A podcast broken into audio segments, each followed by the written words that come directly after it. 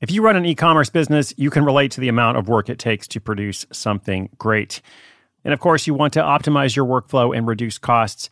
That's why I want to say a big thank you to our partner, ShipStation, and perhaps introduce you to them as well. If you are not familiar with ShipStation, they've been supporting Side Hustle School for years. They have helped so many of our listeners make things much easier, automate their shipping tasks, help them scale their business, and also, this is not a small thing, save thousands on shipping with industry leading carrier discounts. ShipStation is the innovative tool that helps turn your shipping challenges into opportunities for growth. Go to shipstation.com and use code HUSTLE to sign up for your free 60 day trial. 60 days free. ShipStation.com, code HUSTLE. This episode is brought to you by FX's The Veil, starring Elisabeth Moss. FX's The Veil is an international spy thriller that follows two women as they play a deadly game of truth and lies on the road from Istanbul to Paris and London. One woman has a secret, and the other has a mission to reveal it before thousands of lives are lost. FX's The Veil, now streaming, only on Hulu.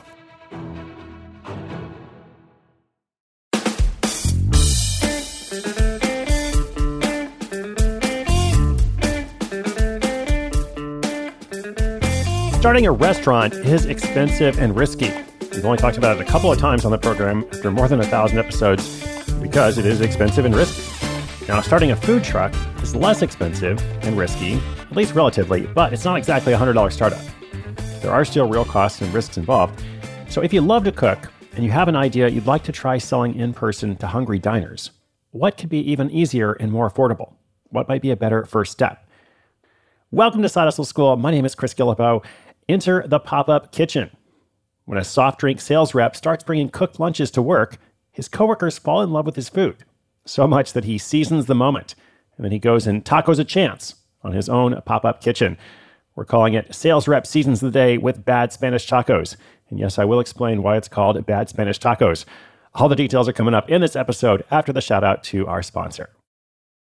This episode is brought to you by Reese's Peanut Butter Cups. In breaking news, leading scientists worldwide are conducting experiments to determine if Reese's Peanut Butter Cups are the perfect combination of peanut butter and chocolate. However, it appears the study was inconclusive, as the scientists couldn't help but eat all the Reese's. Because when you want something sweet, you can't do better than Reese's. Find Reese's now at a store near you. Mom deserves the best, and there's no better place to shop for Mother's Day than Whole Foods Market. They're your destination for unbeatable savings, from premium gifts to show-stopping flowers and irresistible desserts. Start by saving 33% with Prime on all body care and candles. Then get a 15-stem bunch of tulips for just $9.99 each with Prime. Round out Mom's menu with festive rosé, irresistible berry chantilly cake, and more special treats. Come celebrate Mother's Day at Whole Foods Market.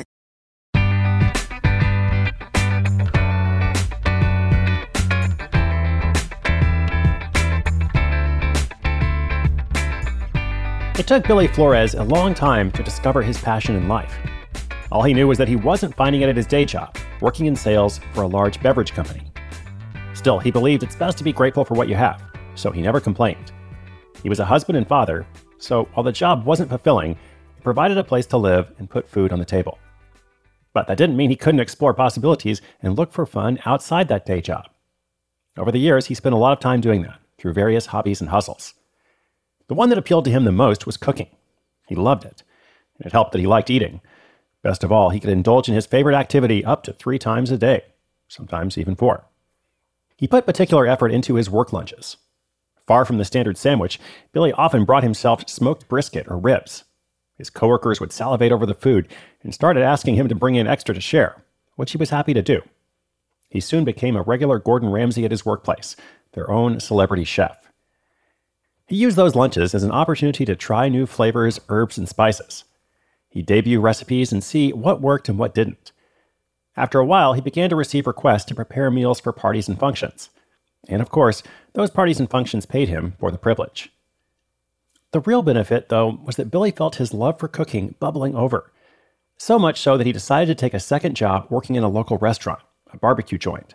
He says now that working there was a great experience. Beyond learning more about cooking and preparing food, he was able to gain exposure to the restaurant industry. He realized you could do well by offering simple food well made. He also saw firsthand the value of hard work, because success in the food business comes to those who hustle. As the months went by, Billy kept learning more until eventually he had the opportunity to impress his extended family in his own home. They asked him to make some tacos with a new tortilla press he'd acquired.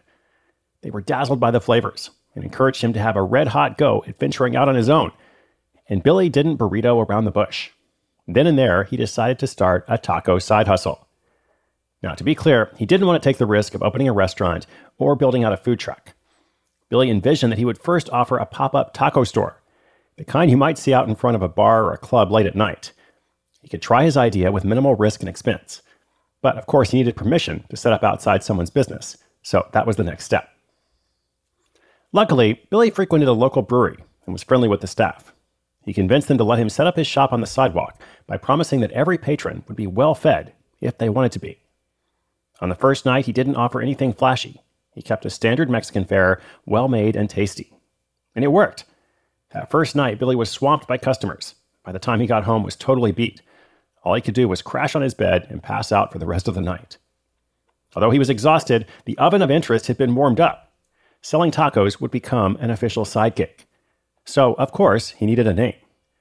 After brainstorming, he landed on Bad Spanish Tacos, because even though Billy Flores had Mexican roots, his Spanish language skills were terrible. Next, he spent $800 on some cooking equipment, which he set up in the back of his car.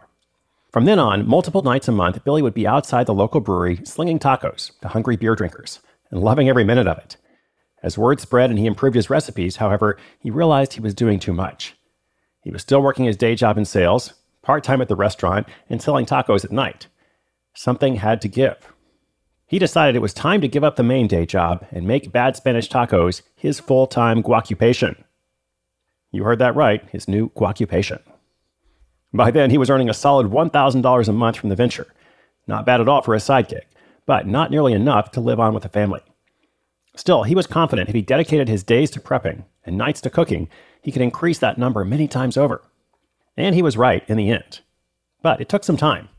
It was hard to convince more breweries to let Billy talk over their sidewalk.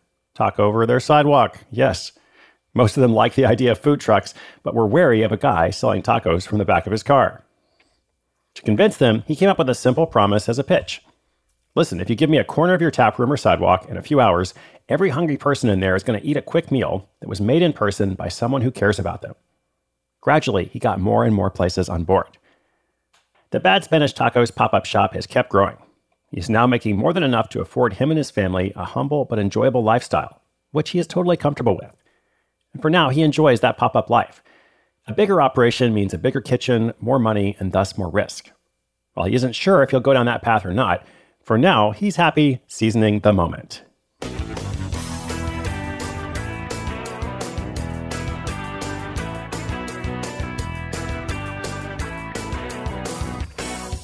Bad Spanish Tacos. These are located in the Dallas Fort Worth area, uh, mainly at breweries, as you heard. So hopefully, the next time I'm in Dallas, I can go and check them out at least if there is a vegetarian version. Uh, now, I've got some advice here from Billy. I thought this was fun. I just wanted to pull it out for you. He says, Immersion is key. If you want to sell tacos, it needs to be your life. Get to know the people who eat like you and like what you like. Avoid people who don't get it and think it's just a product. You better love what makes you hungry, or you're just chasing money. And just imagine immersing yourself in something. Okay, it might not be tacos. Like personally, I like tacos, but they aren't my life.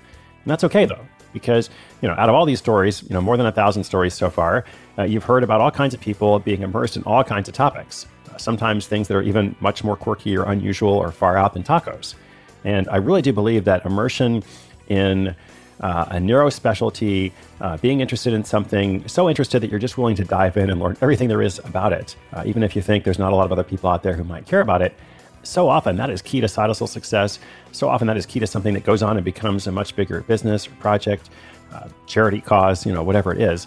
And I was reminded of that recently when I was reading an article. I'm going to link this up for you in the show notes. Uh, it's an article by Paul Graham, uh, who's, a, who's an investor slash advisor, founder, etc. He also writes a lot of really good stuff. And he has this theory about genius. And he says one of the underappreciated qualities of genius uh, is, is exactly what I just mentioned, like this narrow focus in something that not a lot of other people understand, at least at the time. And he talks about bus ticket collectors as an example. And there's a lot more in the article, so I'll link it up for those who are interested. But the main point is, I think, ask yourself, what do you want to immerse yourself in? What are you so interested in that you're like, man, I want to be the expert on, you know, pop-up tacos in Dallas Fort Worth or or collecting bus tickets or you know whatever it is. For me, for a long time, it was frequent flyer miles. I kind of moved on from that a bit, um, but you know, I really delved into that world for a long time. So lots of options and possibilities there. I will leave you with that today. Inspiration is good, but inspiration with action is better.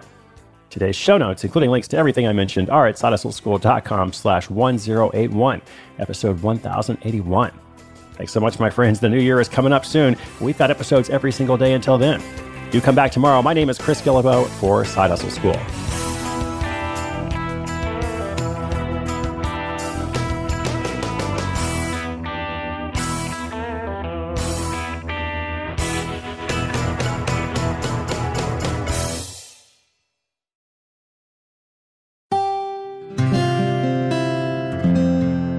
From the Onward Project.